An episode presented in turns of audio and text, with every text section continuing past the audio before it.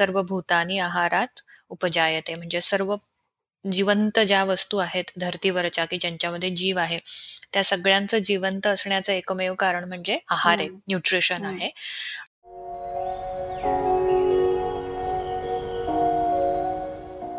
नमस्कार श्रोते हो मी आहे तुमची होस्ट तृतीया आणि आज आपण चर्चा करणार आहोत आहाराची बाराखडी या विषयावर. आपल्याबरोबर आहेत doctor Rupali Panse. Hello doctor नमस्कार. सो डॉक्टर पहिल्या नियमापासून चालू करूया. पुस्तकात लिहिल्याप्रमाणे तिथे असं म्हटलंय की आहारापासूनच मनुष्य आणि प्राण्यांची उत्पत्ती होते. आणि त्याच्या यादी असं लिहिलंय की प्रत्यक्ष आहार हा प्रत्यक्ष प्राणांचे धारण करणारा घटक आहे. तर हे म्हणजे नेमकं काय? हे जरा समजून सांगा ना. बरोबर. अं, साधारणतः तैत्तरीय म्हणजे तुला सांगते की आयुर्वेदामध्येच फक्त आहाराचा आणि हेल्थचा उल्लेख आहे असं काही नाही आहे. खूप साऱ्या छान छान काव्य पुराणं किंवा वेद आहेत. त्यांच्यामध्ये पण. आहाराचा रादर तिथूनच आहाराचा उल्लेख सुरू झालाय. महाभारतामध्ये अगदी अं, आहाराविषयी एक छान श्लोक आहे की सर्व भूतानी आहारात उपजायते. म्हणजे सर्व जिवंत ज्या वस्तू आहेत धर्तीवरच्या की ज्यांच्यामध्ये जीव आहे त्या सगळ्यांचं जिवंत असण्याचं एकमेव कारण म्हणजे आहार आहे. न्यूट्रिशन. आहे आणि तैत्तरीय उपनिषदामध्ये पण आहाराला ब्रह्मा असं म्हटलेलं आहे आता ब्रह्म म्हणजे कोण तर ज्याने सगळ्या जगाची उत्पत्ती केली. आहे किंवा जो. पालन पोषण करतोय तो ब्रह्मा. तर अगदीच तसा रोल आहाराचा आपल्या शरीरात असतो कारण आहार नसेल पोषण नसेल न्यूट्रिशन नसेल तर एका सेलच्या दोन सेल होणं ही जी जीवनिर्मितीची पहिली. प्रक्रिया आहे. बरोबर ना? Cell division is the first initiation of the process towards life तर ती प्रोसेसच होऊ शकणार नाही. अगदी एका पेशीला देखील पोषण लागतं अमिबाला देखील पोषण. लागतं आणि लक्षावधी सेल्स घेऊन जगणाऱ्या माणसाला देखील पोषण लागतं. त्यामुळेच खरं तर ब्रह्मा अशी उपमा दिली असावी आहाराला. Okay okay. अंडरस्टूड सो म्हणजे बेसिकली हा नियम पहिला आहे. कारण त्यांना आपल्याला सांगायचं आहे की आरोग्याच्या दृष्टीनं हे किती महत्वाचं आहे आहार. बरोबर. आणि एक आहाराप्रती आपली एक श्रद्धा असावी आपला एक आदर असावा हाही त्यातनं हेतू आहे यु नो जेव्हा तुम्ही आहाराला प्रत्यक्ष देवाची उपमा देतात याचा अर्थ तुम्ही आहाराचा आदर करणं देखील इथे अपेक्षित आहे. म्हणून आपले पूर्वीचे लोक अजूनही जेवण करण्याच्या आधी नमस्कार करतात. जेवणाला? अगदी अगदी. प्रश्नच नाही. बरं बरं. अं, दुसरा नियम अं, असा आहे की आहारातच ब्रह्म सामावले आहे हे मला कळलं. अं, तुम्ही पहिल्या प्रश्नाचं उत्तर दिलं तेव्हा. आणि पुढे असं लिहिलंय की योग्य आहाराने केवळ शरीराचीच नव्हे तर आत्म्याची शुद्धी होते. तर हा हे जरा बरोबर. सेंटेन्स समजून सांगा ना. अगदी अ, छान मुद्दा आहे हा. कारण की अ, जसं मी उदरस्थमध्ये हा दुसरा मुद्दा अ, लिहिला आहे की फक्त शरीरच नाही तर तुमच्या मनाचं पोषण तुमच्या यु नो फिलिंग्सचं पोषण सुद्धा आहाराने होत असतं. आंब्याचा रसाचा पहिला चमचा टाकल्यावर फक्त शरीराला चांगलं वाटतं का ग? नाही ना? कुठेतरी कुठेतरी मन पण असं हो. एकदम क्लिक केल्यावर असा ब्राईट उजेड पडावा तसा मनामध्ये पण हो उजेड हो पडतो ना? अगदी. छान वाटतं. सो ही लॉजिकल गोष्ट आहे की तुम्ही जे खाता आहेत त्यामुळे फिजिकल बॉडीचं तर पोषण होतच आहे तुमच्या. हं, पण तुमचं सायकोलॉजिकल जी बॉडी आहे जी न दिसणारी हं, आहे पण जी तुमच्या शरीरामध्ये एक्झिस्ट हं. करते तर त्याच्याही कॉम्पोनंट्सचं पोषण वेगवेगळ्या आहारामधनं होत असतं. म्हणूनच तर गीतेमध्ये पण सात्विक आहार तामसिक आहार राजसिक आहार असा आहाराचा उल्लेख आहे. आणि ह्या तीन कॅटेगरीजमधनं कुठेतरी हाच स्ट्रेस देण्याचा प्रयत्न केला आहे की ज्या प्रकारचे तुम्ही खाल त्याच प्रकारच्या तुमच्या शरीराच्या पेशी तर बनणार आहेतच. शारीरिक प्रकृती तर तुमची डेव्हलप होणारच आहे. परंतु तुमची मानस प्रकृती. हो. मानस प्रकृती हा एक खूप महत्त्वाचा महत्वाची थिअरी आहे आ- हो. आयुर्वेदामध्ये तर या मानस प्रकृतीचं पोषण देखील आहाराद्वारेच होत असतं. एवढा इम्पॉर्टन्स एवढं महत्त्व तुमच्या आहाराचं आहे. आणि हे एकदा दोनदा नाही तर दररोज घेतल्या जाणाऱ्या आहाराबद्दल आपण बोलतो आहे. त्यामुळे मी अ, आज सात्विक अन्न खाल्लं चला माझ्या मनाचं पोषण झालं आता मी बाकीचं खायला मोकळं असं नाहीये. हं, ही तर कंटिन्युअस प्रोसेस आहे. त्यामुळे अ, हा मुद्दा मला असं वाटते आपल्या श्रोत्यांपर्यंत पोहोचवणं गरजेचं आहे, की तुम्ही जे नुसतं खाता आहेत, ते तुमच्या फिजिकल हेल्थ बरोबर तुमच्या मेंटल हेल्थला सुद्धा चांगल्या किंवा वाईट अर्थाने अफेक्ट करत असतं. बरं. पुढचा नियम आहे, की अ, जो आहार आहे, तो 6 चवींनी युक्त असा असावा. 6 रसांनी. गोड, तिखट, कडू. खारट, आंबट आणि तुरट. तर हे असं का? बरोबर. हो. हा एक खूप छान मुद्दा मी रादर मी उदरस्थमध्ये सेपरेट चॅप्टरच लिहिलंय याच्यावर षड्रसांवर. कारण की सामान्य लोकांना यू नो आता आम्ही आयुर्वेदाचा अभ्यास केला आहे म्हणून आम्हाला या गोष्टी माहिती. आहेत. पण एक जनरल आपण ग्रुप किंवा सोसायटी कन्सिडर हो. केली ना, तर आहारांच्या चवींचा देखील आपल्या आरोग्यावर खूप महत्त्वाचा इम्पॅक्ट असतो. हे खूप जणांच्या गावी नाहीये. मी गोड खाल्लं म्हणजे माझ्या शरीरामध्ये मी गोड खाल्लं, तर त्या गोड चवीचा माझ्या शरीरावर काय नक्की परिणाम होणार.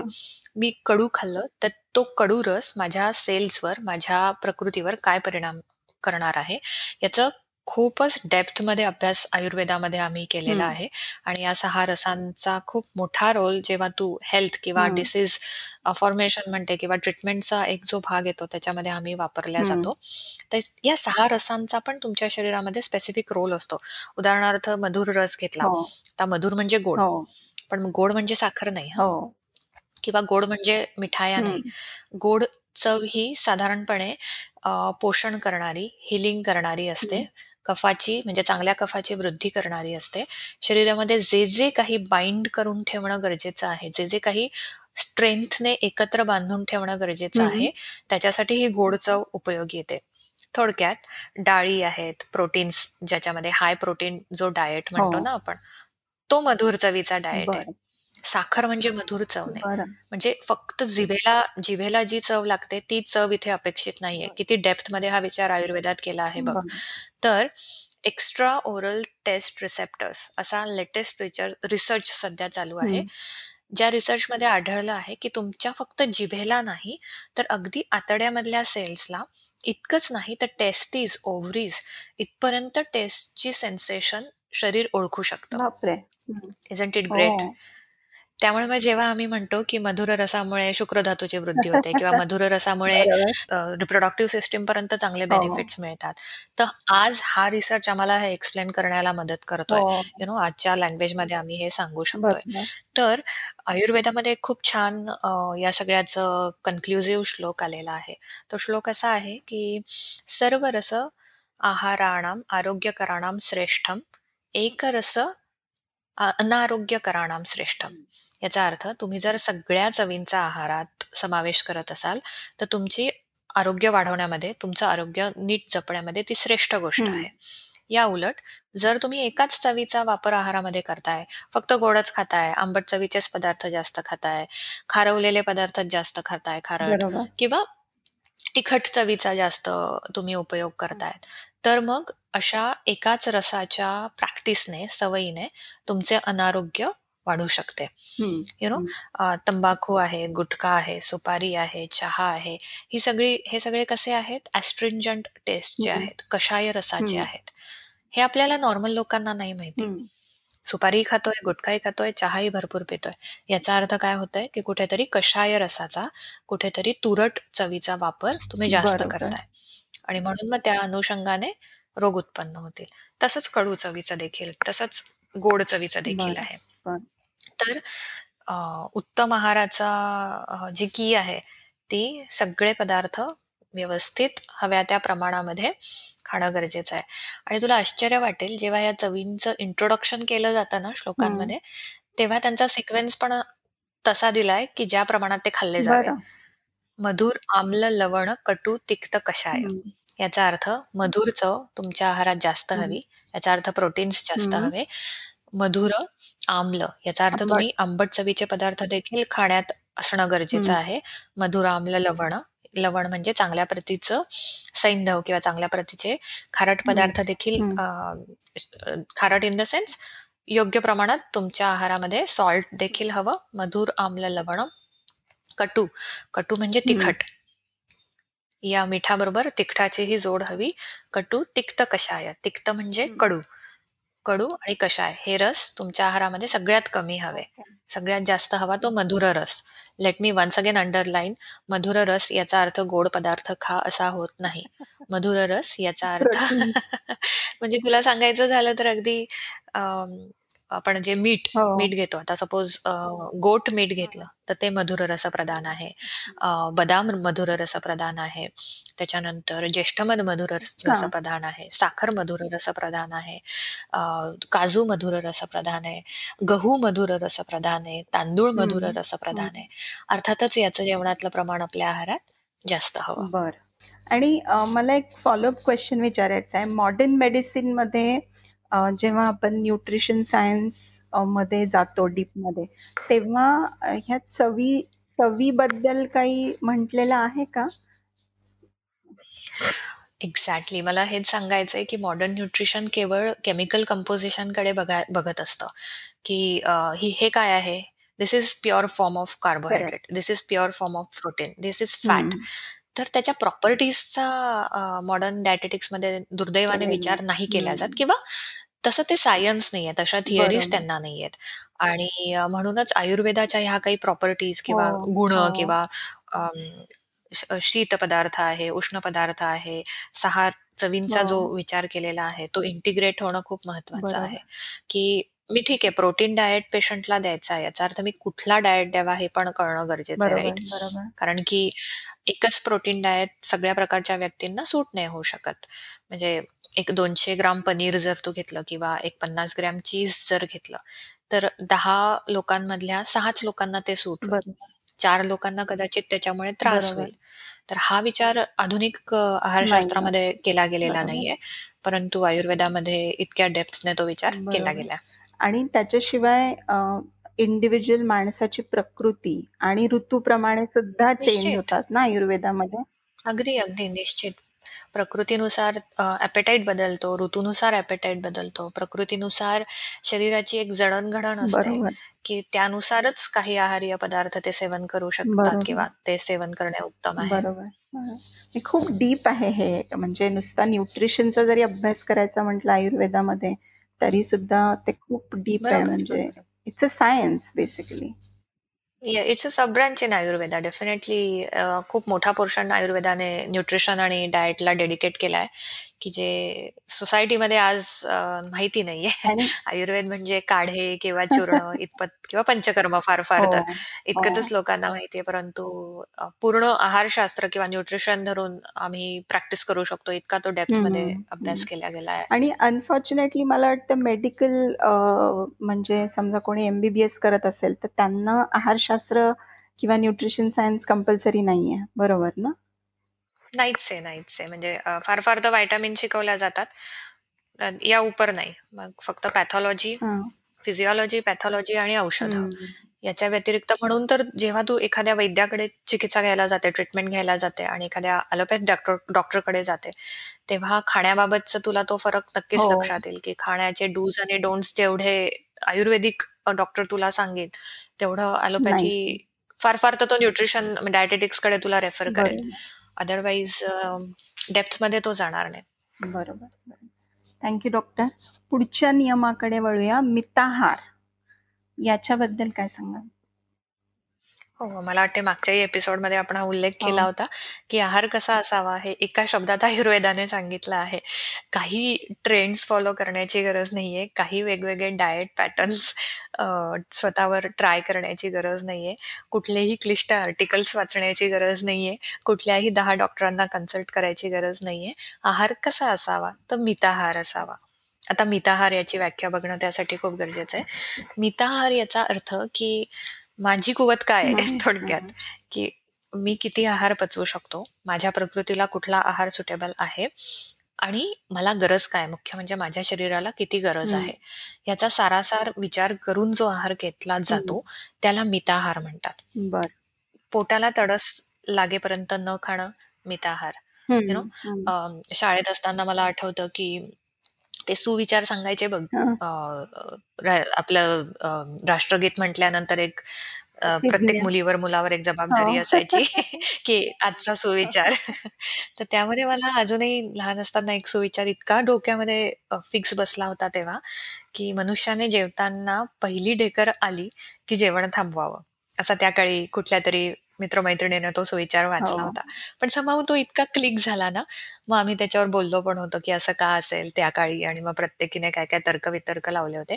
पण खरं सांगायचं झालं तर हे इतकं ॲप्ट विधान आहे ना, की तुला जेव्हा पहिला ढेकर येतो, तेव्हा तुझ्या स्टमकचं. म्हणजे पोटाचं व्यवस्थित प्रसरण झालेलं असतं.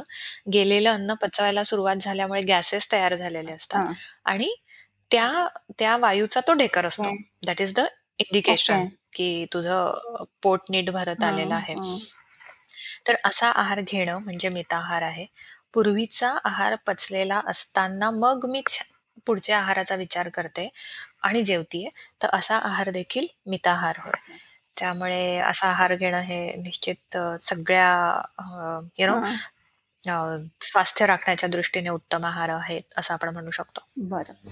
आणि तुम्ही हे पण सांगितलंय, की पोटाचे साधारण 4 भाग करून 1 भाग रिकामा ठेवायचा. Correct, correct. कशासाठी? बरोबर. आता. अ, मी उल्लेख केला होता, की असं समजा, की तुमच्या पोटाचे 4 समान भाग तुम्ही केले, तर त्यातला जो एक भाग आहे, तो नॉर्मल तुम्ही वरण-भात, भाजी-पोळी खाताय त्याच्यासाठी ठेवा. अ, एक भाग जो आहे तो तुम्ही अ, सार आहे, अ, वरण आहे किंवा ताक पिताय जेवणानंतर, त्याच्यासाठी ठेवा असा उल्लेख आहे आयुर्वेदामध्ये. तिसरा जो भाग आहे ना, तो जर तुम्ही मिष्टान्न खात असाल, तर त्याच्यासाठी ठेवा. कारण की 100 ग्रॅम भात पचवायला जेव जेवढी शक्ती लागते, तेवढीच शक्ती एक 25 ग्रॅमची मिठाई खायला लागते, राइट? मिठाली अच्छा. मिठाई खाल्ल्यावर पचवायला लागते. सो तो एक भाग देखील तुम्ही कन्सिडर करा आणि त्याच्यासाठी ठेवा आणि उरलेला जो एक भाग आहे, तर ह्या 3 भागामधलं जे अन्न आहे, ते पचवताना त्याचा व्हॉल्यूम वाढतो. राइट? कारण की त्याच्यामध्ये गॅस्ट्रिक ज्यूस हं, होतं, पित्त हं. होतं आणि त्याचा व्हॉल्यूम. वाढतो. मग अशा वाढलेल्या व्हॉल्यूमला जागा हवी थोडी, हो. बरोबर? त्याच्यासाठी आणि वाढलेल्या व्हॉल्यूममधनं पचनाच्या दरम्यान वेगवेगळे गॅसेस रिलीज होत असतात. It's a chemical. Reaction right? Digestion is a chemical. Reaction. So त्यातनं बाय प्रॉडक्ट्स म्हणून जे गॅसेस निर्माण होतात, जे ढेकर आहे किंवा फ्लॅच्युलन्सच्या. दरम्यान पास केले. जातात. तर अशा वायूसाठी देखील ती जागा ठेवणं अतिशय गरजेचं आहे. म्हणून पोटाला तडस लागेपर्यंत खाऊ. नका. असे इमॅजिनरी 4 भाग कल्पून हं. ते अ, आहार घ्यावा असा उल्लेख आहे. असं जर नाही केलं, तर मग पोट पोटाला तडस लागणं किंवा यू नो हं. अ, स्टमक जास्त स्ट्रेच हं. होतं, गॅसेस नीट पास होत नाही, बरोबर. अ, डायजेशन नीट होत नाही, या गोष्टी अ, होऊ शकतात किंवा ज्याला रिफ्लक्स आपण म्हणतो आता मॉडर्न हो. लँग्वेजमध्ये इसोफॅगल जो रिफ्लक्स आहे, मग अ, घशाशी येणं, घशाशी करपट ढेकर येणं, हो. मग अ, जिथे जिथे अन्ननलिका आणि पोटाचा अ, अ, पोटाला जोडली. जाते अन्ननलिका, तिथलं इन्फेक्शन वारंवार होणं. या गोष्टी होऊ शकतात. Okay. So मिताहार takes care of all this म्हणून मिताहार हा कधीही श्रेष्ठ आहार मानला जातो. बरं. आणि जर नॉन-व्हेज खात असाल, तर अजूनही निम्माच निम्मा भागच खावं, असं एक तुम्ही म्हटलं. अगदी, अगदी. हो, बरोबर, बरोबर. शाकाहारापेक्षा अ, मांसाहाराचं प्रमाण हे डेफिनेटली कमीच हवं. दोन दोन पोळ्या आणि भाजी तुम्ही खात असाल, तर निश्चित त्यावेळेस म्हणजे मांसाहार करताना दीड पोळी आणि मांसाहार असा केलात तर उत्तम राहील. प्रत्यक्षात मात्र उलटं घडताना दिसत आज जरा एक पोळी जास्त गेली, कारण काय रस्सा होता.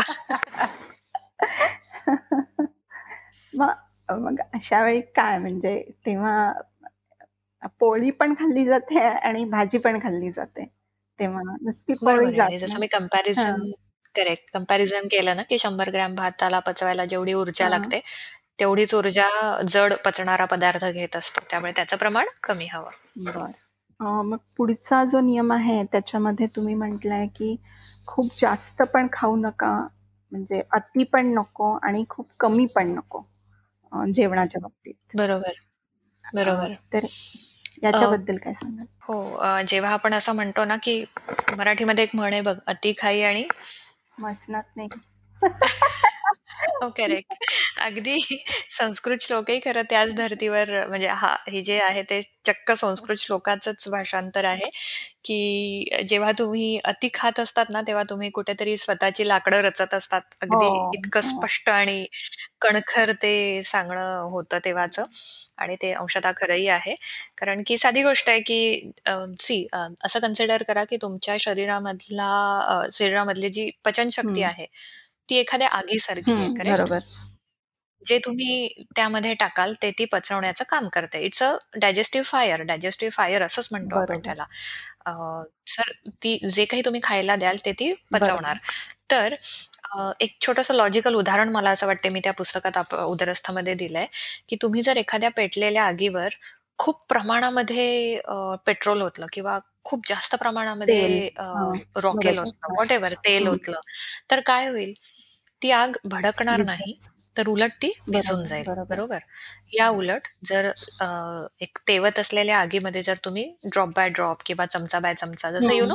अग्निकुंडामध्ये आपण आहुती देत असतो बघ. तुपाची. ते. आपण तूप सगळं. करेक्ट. सगळं ओतायला लावतात. का? गुरुजी नाही. कसं ओतायला लावता? चमच्याने. थोडं-थोडं, थोडं-थोडं बरोबर. आणि मग हां. आणि मग तो अग्नी असा हळू-हळू छान. फुलत बरोबर. जातो. अगदी तसंच आपल्या शरीराचं आहे. आपल्या शरीरामध्ये जे आपण इंधनाच्या स्वरूपात आहार घेतो, तो जर अति टाकला गेला, तरी ते विझणार आहे आणि टाकलंच नाही, तरी तो डायजेस्टिव्ह फायर अफेक्ट होणार आहे. त्यामुळे खूप प्रमाणात उपास-तापास करणं, काही डायटचे प्रकार आहे, की ज्याच्यामध्ये यू नो अ, तासंतास मग एखाद्या माणसाला उपाशी ठेवण्यात येतं. इंटरमिटंट फास्टिंगचे काही प्रकार चांगले असले, तरी काही प्रकार हे वाईट देखील. आहे. ज्यामध्ये सलग अनेक तास तुम्ही उपाशी राहतात आणि मग अचानक खातात. तर हे दोन्ही चुकीचं आहे. म्हणजे शरीरां शरीराच्या भुकेच्या वेळा या पाळल्याच गेल्या. पाहिजे. शरीराला अ, बायोलॉजिकल क्रॉ क्लॉकच्या हिशेबाने भूक लागत. असते. ती वेळोवेळी हव्या त्या मात्रेमध्ये, योग्य मात्रेमध्ये आहाराच्या स्वरूपात विझवली जाणं गरजेचंच आहे. बरोबर. सो अ, हा नियम देखील अतिशय महत्त्वाचा आहे आहाराच्या बाराखडीमध्ये, की अ, अति प्रमाणात खाणं देखील चुकीचं आहे. त्याचप्रमाणे अति उपास-तापास करणं, खूप काळ श शरीराला उपाशी ठेवणं देखील चुकीचं आहे. ओके. आणि आता हा एक प्रश्न होता, याचाच म्हणजे याच मुद्द्यावर होता, की तुम्ही म तुम्ही तिथे म्हटलं पुस्तकात, की आधी खाल्लेलं अन्न पूर्ण पचायच्या आत परत खाऊ नये. म्हणजे नेमकं काय? आता पचन झालं हे मला कसं कळणार? म्हणजे पोट साफ झालंय की नाही याच्याबद्दल करेक्ट. बोलताय, अगदी की बरोबर. भूक लागली आहे की नाही? म्हणजे हे कसं? अगदी बरोबर, की खरं आहे हे बेसिक नॉलेज प्रत्येकाला हवं, की नक्की काय झालं म्हणजे माझा आहार पचलेला हं. आहे. याचे क्रायटेरियाज हं. क्लिअर हवे. तर यू नो अ, अ, आधीचा आहार पचा पचल्याची छान लक्षणं आहे. एक तर तुम्हाला करपट ढेकर येत नाही, गॅसेस पास हं. होत नाही, पोट हलकं हं. होतं, जीभ स्वच्छ हं. असते, एक तरतरी आलेली असते आणि सगळ्यात महत्त्वाचं इंडिकेट इंडिकेटर म्हणजे कडकडून भूक लागलेली. असते. बरोबर? तर हे 5 मुद्दे जरी लक्षात ठेवले, तरी मग माझा आहार आधीचा पचलेला आहे की नाही आणि साधारणपणे नॉर्मल व्यक्तीमध्ये, की ज्याला काही आजार नाहीये किंवा पचनाचे काही विकार झालेले. नाहीयेत, अशा व्यक्तीमध्ये हा पिरियड साधारणपणे 4 ते 5 तासाचा असू शकतो. 3 तासामध्ये आहार पचतो. पण 4 ते 5 तासानंतर भुकेची जाणीव होऊन शरीर डिमांड करू शकतं. पण यालाही परत क्रायटेरियाज आहेत वेगवेगळे, की कफ प्रकृतीच्या लोकांचा तो वेळ जास्त असतो, वात प्रकृतींचा कमी असतो, पित्त प्रकृतीच्या लोकांना देखील भूक लागण्याचं प्रमाण जास्त असतं. तर या सगळ्या प्रकृतीचाही अभ्यास त्या दृष्टीने करणं योग्य आहे. बर बर पुढचा मुद्दा आहे, पुढचा नियम आहाराचा, की भोजनानंतर लगेच पाणी पिऊ नये. बरोबर. अ, असं म्हणण्याचं एक खूप छान अ, म्हणजे हा एक सुंदर गोष्ट खरं आयुर्वेदामध्ये नमूद केलेली आहे. जे आपण दररोज सगळेजण चुका करत असू या आणि तीच अगदी अंडरलाईन केलेली आहे. त्यामुळे इट्स अ हो, नॉर्मल थिंग राइट? बरं. जेवण झालं की पाणी पिणं. उलट आपण रागवतो, "का रे पाणी नाही प्यायली का? का गं पाणी नाही हो. प्यायलीस का जेवणानंतर लहान हां, हां. मुलांना?" बरोबर? पण अ, याला याच्यामागे खूप सायन्स पण आहे आणि साधी गोष्ट पण. आहे, की तुझं जेवण झाल्यावर तुझ्या शरीरामध्ये एक मोठं प्रोजेक्ट सुरू झालेलं असतं पचनाचं, राइट? एक मोठी यंत्रणा कामाला लागलेली हो. असते. तुझं काम संपलेलं असतं खाण्याचं, पण तुझ्या शरीरामध्ये खूप मोठी यंत्रणा बरोबर. कामाला लागलेली असते. अ, मुख्य काम चालू असतं पोटाचं, हं. स्टमकचं, की ज्याच्यामध्ये अ, अ, माईल्ड हायड्रोक्लोरिक ॲसिड म्हणजे डायजेस्टिव्ह ज्यूसेस सेक्रेट. करतं ते, बरोबर. बरोबर? त्याचा पी-एच कसा असतो? ॲसिडिक हं. पी-एच असतो. आणि तो तसा तिथे असणं तेव्हा गरजेचं असतं. कारण त्या ॲसिडिक पी-एचमध्येच सगळ्या अन्नाचं नीट अ, मिश्र केलं जातं ते. ते बरोबर. अ, काय म्हणतात आपल्याला त्याला द्रव स्वरूप येतं त्याला आणि अ, त्याचं विघटन केलं. जातं अ, केमिकली आणि मग ते पुढे पुढच्या प्रोसेससाठी ढकललं जातं लहान बरोबर. आतड्यामध्ये. तर आता तुझं हे सगळं अ, महत्त्वाचं काम सुरू झालेलं असताना इमॅजिन कर, की तू अचानक पोटामध्ये 1 ग्लास, दीड ग्लास, 2 ग्लास घटा-घटा पाणी ओतलंय. बरोबर. तर काय होणार? मग ते थांबेल. एक तर पी-एच बरोबर, डायल्यूट होणार. बरोबर. करेक्ट. पी-एच डायल्यूट होणार आणि दुसरी गोष्ट की आपण मागे बघितलं होतं, की व्हॉल्यूम वाढल्यावर पोटामध्ये थोडीशी जागा हवी. बरोबर. हं. तर ती भरून करेक्ट टाकली आणि आपण ती जागा जागा. आता हे पाणी बरोबर. करेक्ट, हं. ती जागा ही पाण्याने व्यापल्या हं. जातीये. मग काय करायचं? मग पाणी कसं प्यावं? तर आयुर्वेदामध्ये सांगितलंय, की पाणी कसं पिऊ नये हे आधी आपण हं. बघूयात, की जेवणाच्या इमिडिएटली आधी म्हणजे आता जेवणाची तयारी करायला घेतलीये, जेवायला बसायचंय आणि मग मी पाणी प्यायले, तर तेही बरोबर. चुकीचं आहे. कारण की ऑलरेडी माझ्या पोटाने तयारी करून बरोबर. ठेवलेली आहे. मस्त गॅस्ट्रिक ज्यूसेस सेक्रेट करून ठेवले, की कधी एकदा आता मला जेवण मिळेल आणि मी पचवायला सुरुवात करेल. आणि तू काय करतीयेस? You are extinguishing that fire. बरोबर. तू तो ती अ, आग डायजेस्टिव्ह फायर विझवतीये. विझवून. आग विझवती. आहेस. मग जेवणाच्या अगोदर घटा-घटा पाणी पिऊ नये. जेवत असताना मध्ये-मध्ये काही घासांच्या मध्ये घोट-घोट पाणी पिणं हे सगळ्यात आयडियल वे आहे जेवताना पाणी पिण्याच्या बाबतीत. गरज पडली. एक्झॅक्टली, की एक 3-4 घासानंतर थोडं घोट-घोट पाणी तू प्यायली, तर त्याचं खूप अतिशय चांगलं काम होतं. पहिलं काम काय होतं, की अ, जे तू अ, बोलस आहे हं. तुझा, जे तू चावून-चावून गिळलं बरोबर. आहे, ते थोडंसं सॉफ्ट होण्याला मदत होते. त्याच्यानंतर तुझ्या ओरल म्युकोजावर अ, किंवा जिभेवर जेवताना जो थर हं. साठतो तो हे घोट-घोट पाणी पिल्यामुळे कमी होतो आणि मग तुला एखाद्या पुढच्या घासाची चव नीट हं. लागते. जिभेला ती चव नीट अंडरस्टँड करता येते आणि तसे मेसेजेस पुढे ब्रेनकडे जात. असतात. इतकं मायन्यूट लेव्हलवर हे काम चालू असतं. त्यामुळे मग मध्ये-मध्ये पाणी पिण्याची सवय ही उत्तम. आहे. जेवणाच्या आधी किंवा जेवणाच्या. नंतर लगेच पाणी पिऊ नये. परंतु जेवणाच्या शेवटी एक वाटीभर ताक प्यावं असाही एक अ, उल्लेख. आहे. जसं मी नमूद केलं होतं, हो. की तू जर जेवणामध्ये काही पातळ पदार्थ घेत असशील, तर त्याच्यासाठी एक पार्ट बरोबर, ठेवा. बरोबर. तर ताकच का? ताकच का सांगितलं असेल? ताक कसं असतं? किंचित. आंबट. चवीचं असतं. बरोबर. आम्ल रसात्मक असतं, तुरट रसात्मक. असतं. म्हणजे एस्ट्रिंजंट अ, त्याच्यामध्ये एक टेस्ट. असते. तर ह्या ताकामुळे होतं काय? एकतर ऑलरेडी पचनाची जी स्टिम्युलस मिळालेला आहे, तो स्टिम्युलस या ताकामुळे. वाढतो. ताकाचे स्वतःचे काही उत्तम गुण आहे, की विघटन करणं, एखादी गोष्ट पुढे नेण्याला मदत. करणं.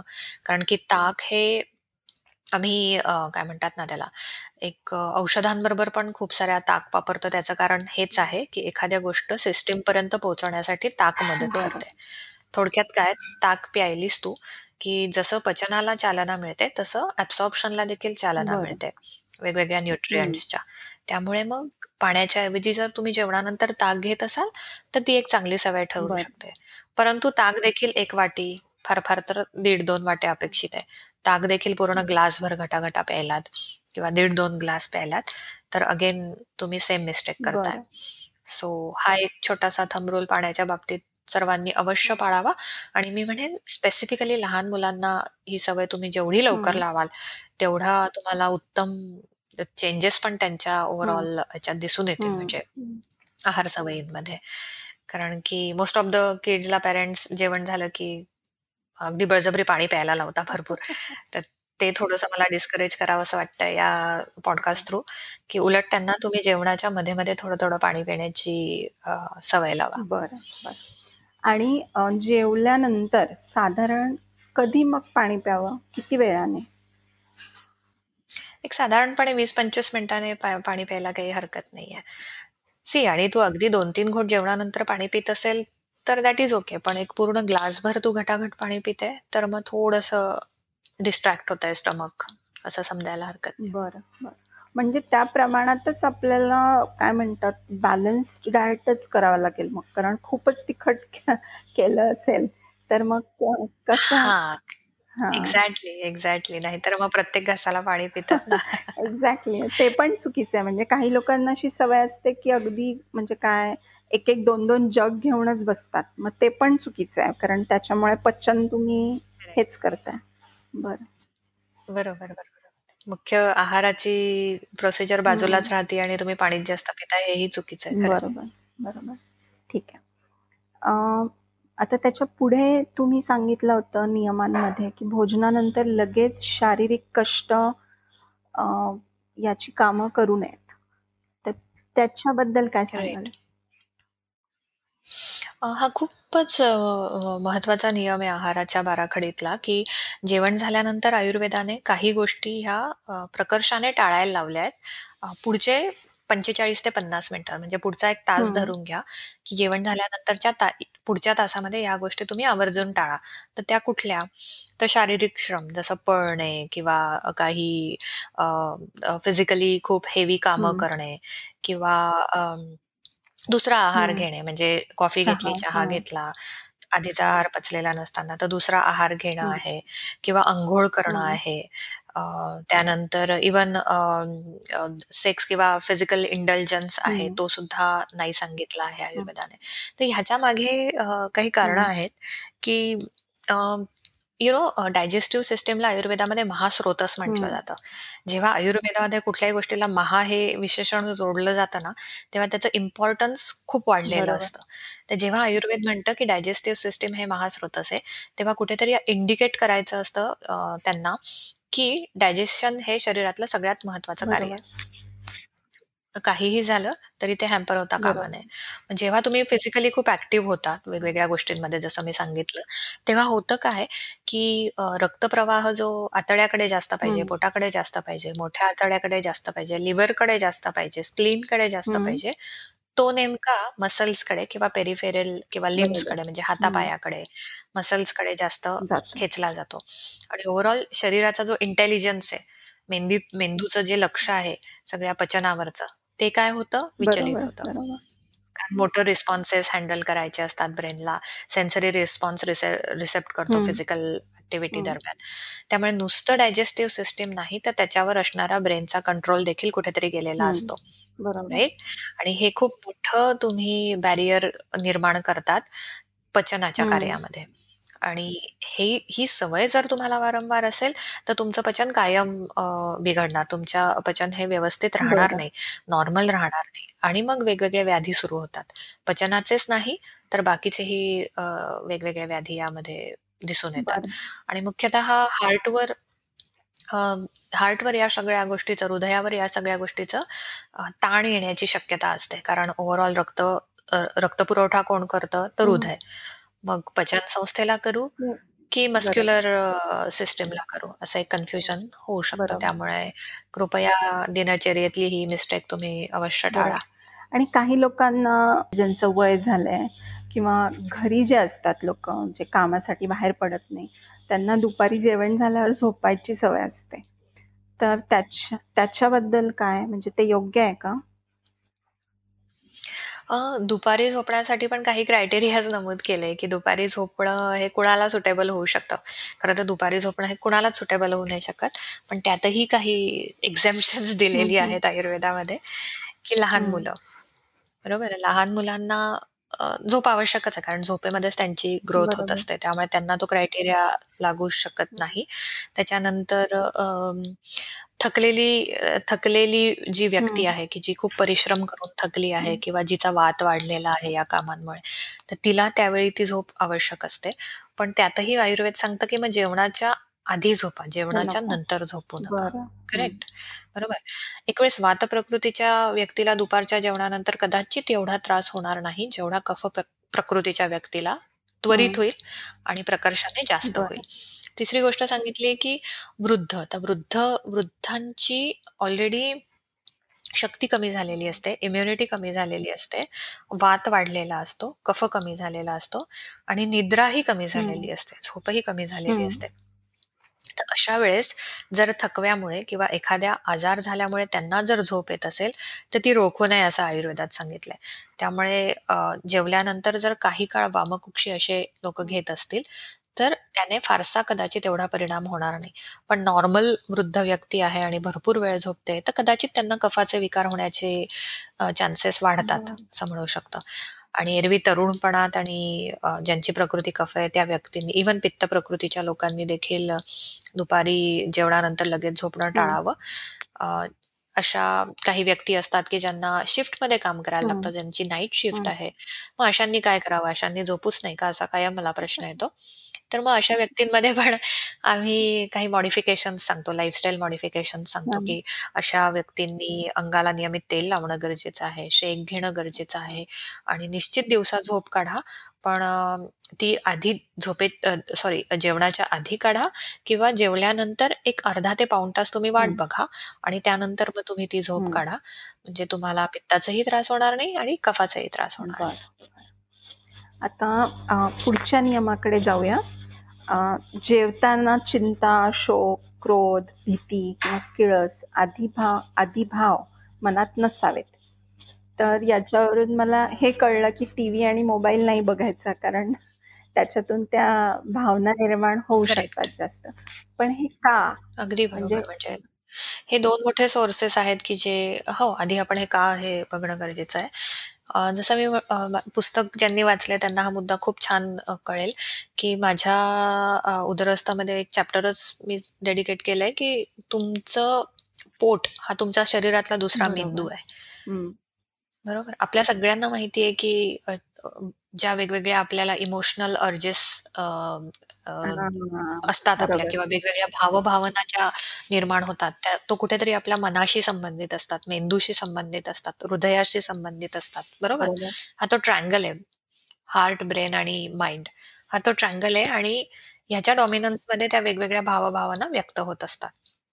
परंतु ह्या नुसत्या व्यक्त होत नाही, तर त्याचा कुठेतरी एक खूप मोठा संबंध पचनसंस्थेशी अ, जोडला जातो. कारण की परत एकदा ती फॅक्ट, की तुम्ही खाल्लेल्या आहारापासून फक्त शरीराचे पोषण होत नाही, तर मनाचेही पोषण होते. तर ही फॅक्ट परत हा मुद्दा माझा प्रूव्ह. करतं, की जेव्हा तुम्ही खाताना एखादी नकोशी गोष्ट बघता, ऐकता किंवा तुम्ही ताणतणावात असतात, भांडत असतात, ओरडत असतात एकमेकांच्या अंगावर किंवा अतिशय दुःखामध्ये असतात, तेव्हा तुमच्या आतड्यांमधनं अशी काही संप्रेरकं स्त्रवत असतात, की जी मेंदूला मेसेज पाठवतात, की काहीतरी चुकीचं आहे, काहीतरी गडबड आहे आणि मग आहार आहारा आहाराच्या पचनासाठी जे काही आवश्यक गोष्टी आहेत, त्या कमी प्रमाणात किंवा ॲबनॉर्मल स्वरूपात त्यावेळीस पोटामध्ये स्त्रवल्या जातात. म्हणून मग खूप दुःखी असताना आपल्याला भूक लागत नाही. बरोबर? माझी भूक मेली, मला आता जेवायचं नाही.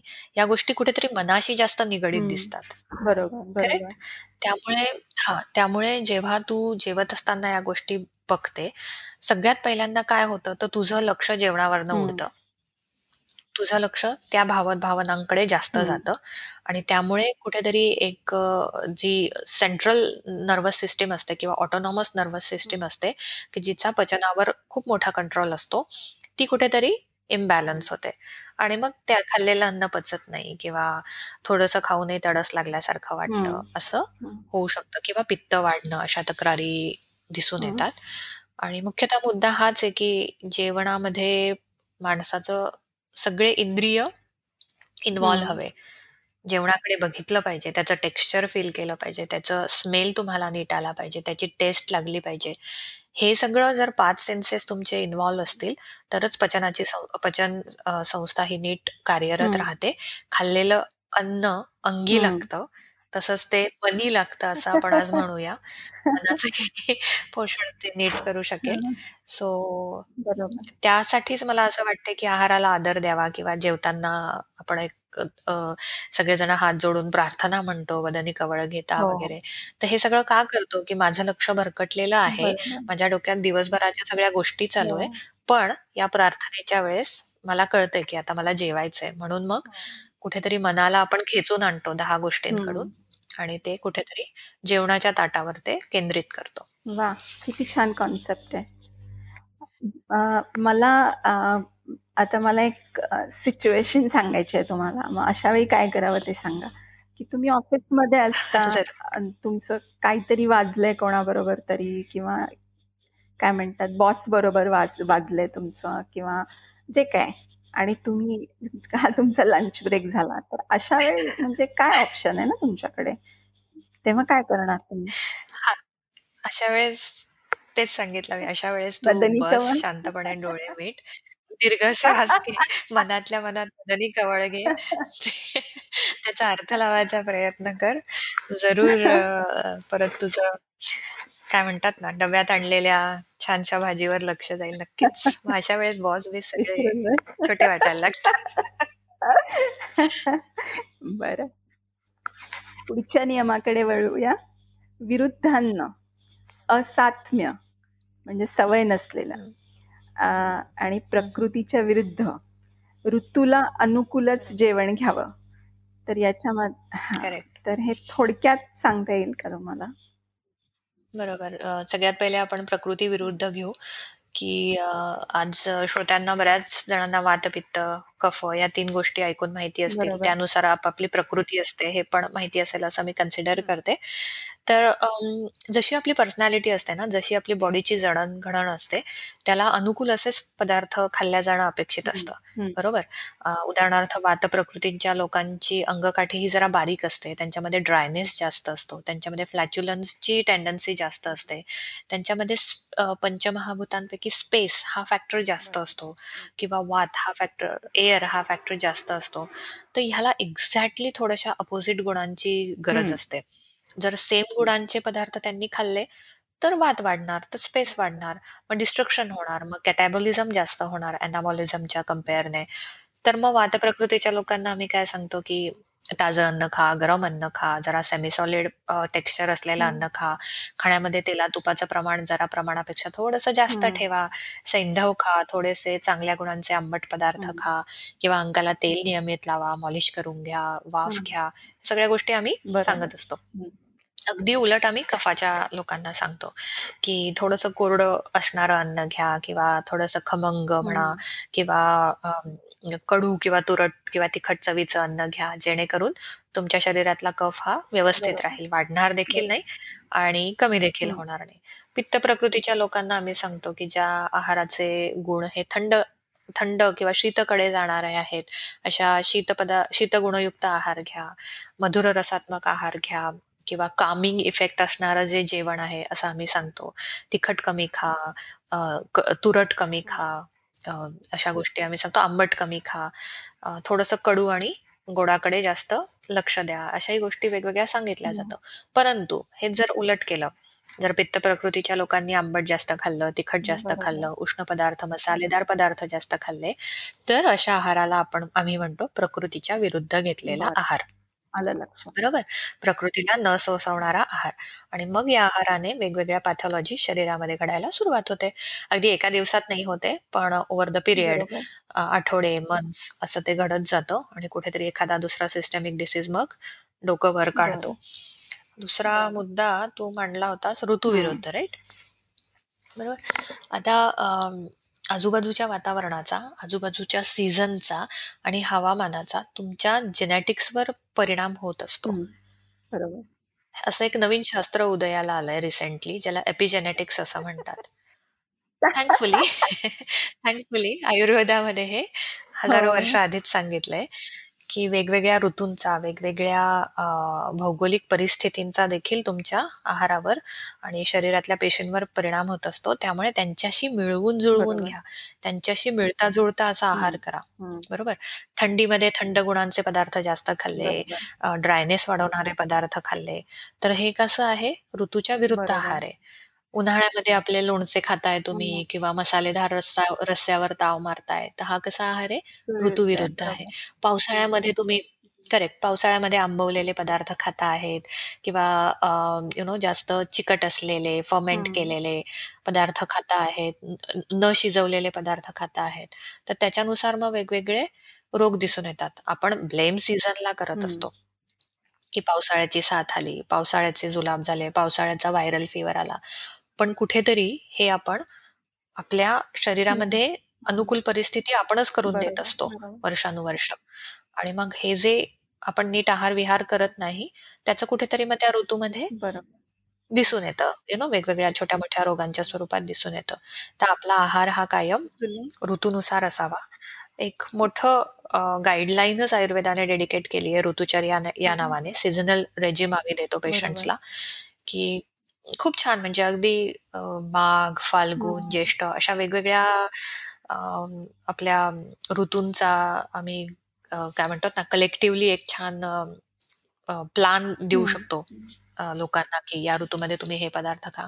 आणि बिलीव्ह मी अगदी काही हे क्लिष्ट नसतं. उलट आपण खात असलेल्या पदार्थांमधलेच छान-छान पदार्थ प्रॅक्टिकली आम्ही प्रेझेंट करतो आणि हं. प्रमोट करतो. रादर, की या ऋतूंमध्ये हे जास्त खा. हं. तू विचार कर लिंबाचं लोणचं खायला लावते मी पेशंटला तेव्हा पेशंटच्या चेहऱ्यावर इतकी स्माईल छान येते ना, की की हां, लिंबाचं लोणचं हो खाऊ शकता तुम्ही पावसाळ्यात असं.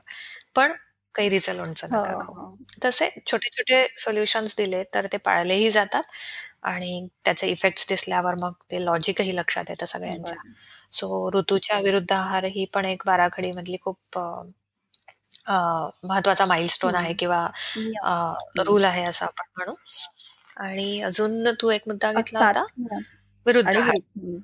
हां. असात असात्म्य. असात्म्य म्हणजे की जी गोष्ट आपल्याला सोसत नाही, ज्या गोष्टीने आपल्याला त्रास होतो. अगदी सोप्या भाषेत सांगायचं झालं तर मला अ, ज्या गोष्टीची ॲलर्जी हां, आहे, हां. अशी गोष्ट बरं. टाळणे हीच ओके. असात्म्य. बरोबर? मग तर आता काही गोष्टी ह्या सगळ्यांना असात्म्य असतात. हं. फॉर एक्झाम्पल आपण म्हणतो ना, की शिळं आणि थोडंसं आंबलेलं. अन्न. ह्याने सगळ्यांनाच त्रास होणार, बरोबर? सपोज. एखादी भाजी हां, करेक्ट. मी भाजी सकाळी बाहेर ठेवली, ती चांगल्या सावलीत ठेवायची राहिली किंवा पाण्यामध्ये ठेवायची राहिली भाजी आणि संध्याकाळी उन्हाळ्याच्या दिवसात तीच भाजी मी जेवणाला घेतली.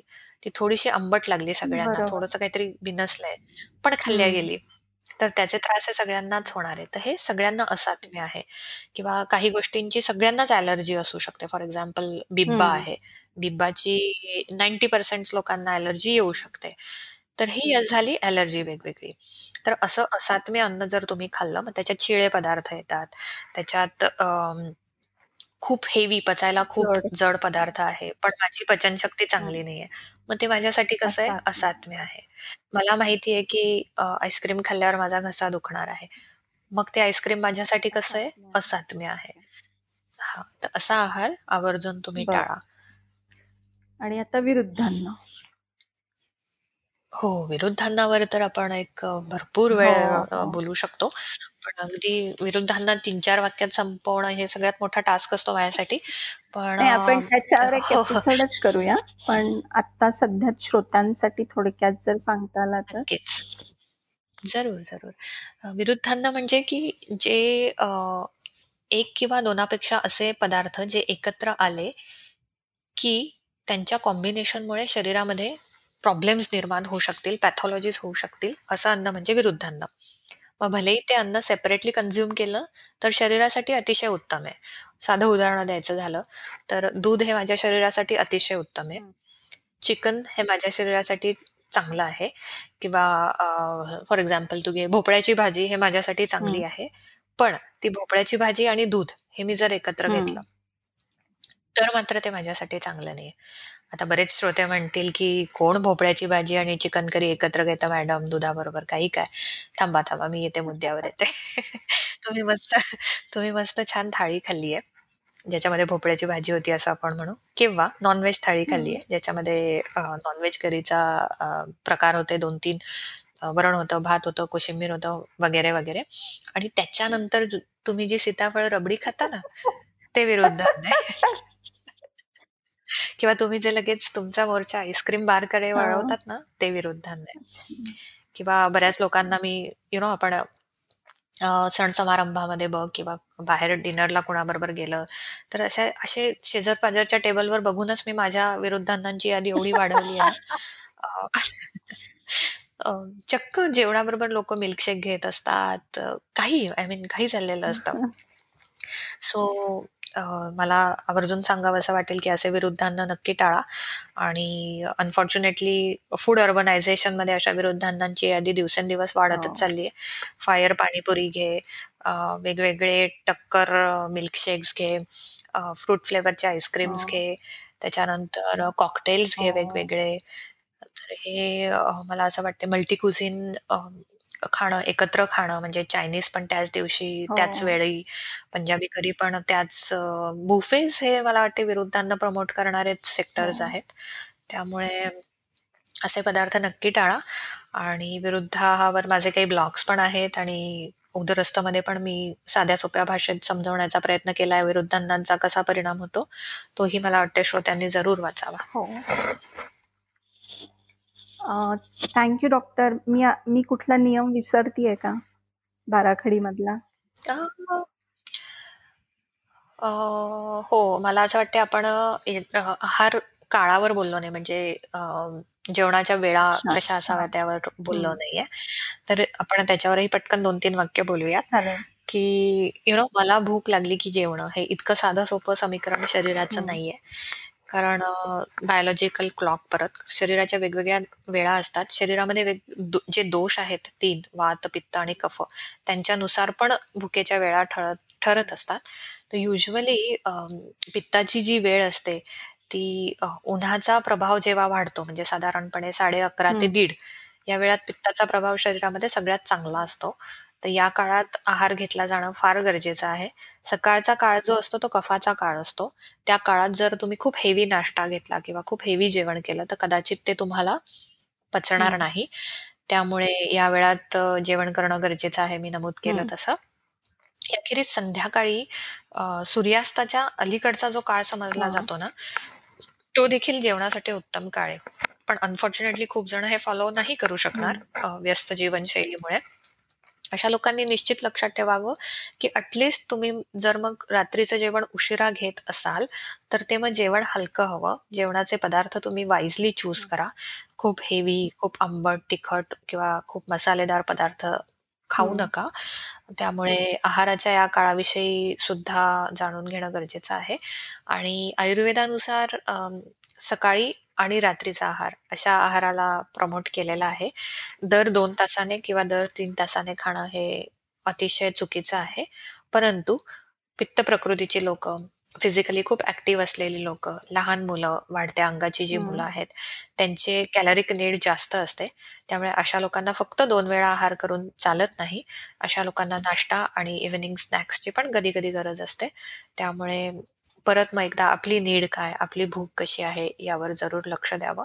परंतु जी लोक दुपारी दोन ते तीन नंतर जेवण करतात किंवा रात्री एक साडेनऊ दहा नंतर जेवण करतात, ते निश्चित चुकीची आहार वेळ आहे असं नमूद करायला मला इथे आवर्जून नमूद करावंसं वाटतंय. Thank you doctor. मला मला आपण जेव्हा सुरुवात केली तेव्हा मला असं वाटलेलं, की हे तर हा तर चॅप्टर काय मी वाचलेलंच आहे.